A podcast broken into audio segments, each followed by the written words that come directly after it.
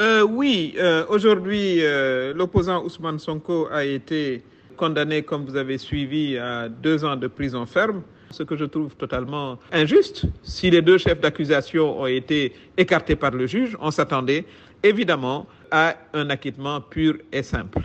Mais tout cela s'inscrit dans une stratégie plus large. Évidemment, ça c'était un aspect très très important.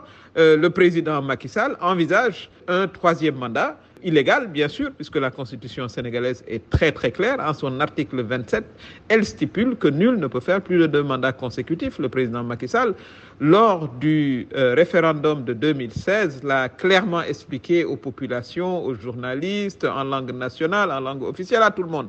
Donc c'est très très clair. Mais euh, entre-temps, il a changé d'avis et tous ceux qui se mettent en travers de sa voix sont éliminés. C'est dans ce sens-là que moi, je perçois, euh, disons, ce verdict.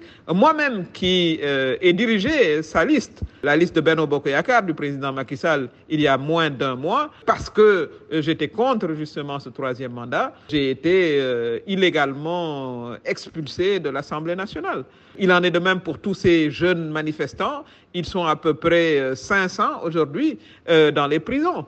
Euh, les journalistes eux-mêmes n'échappent pas justement à cette régression. Nous n'avons jamais eu autant de journalistes emprisonnés pour des faits d'opinion que ces derniers, que ces derniers mois. La conséquence, c'est qu'aujourd'hui, vous avez euh, toute cette jeunesse qui est dehors. Au moment où je vous parle, c'est des incendies partout, c'est des affrontements euh, partout dans la capitale, dans les villes secondaires, parce qu'évidemment, l'injustice, c'est jeune et c'est moins jeune, personne ne peut l'accepter.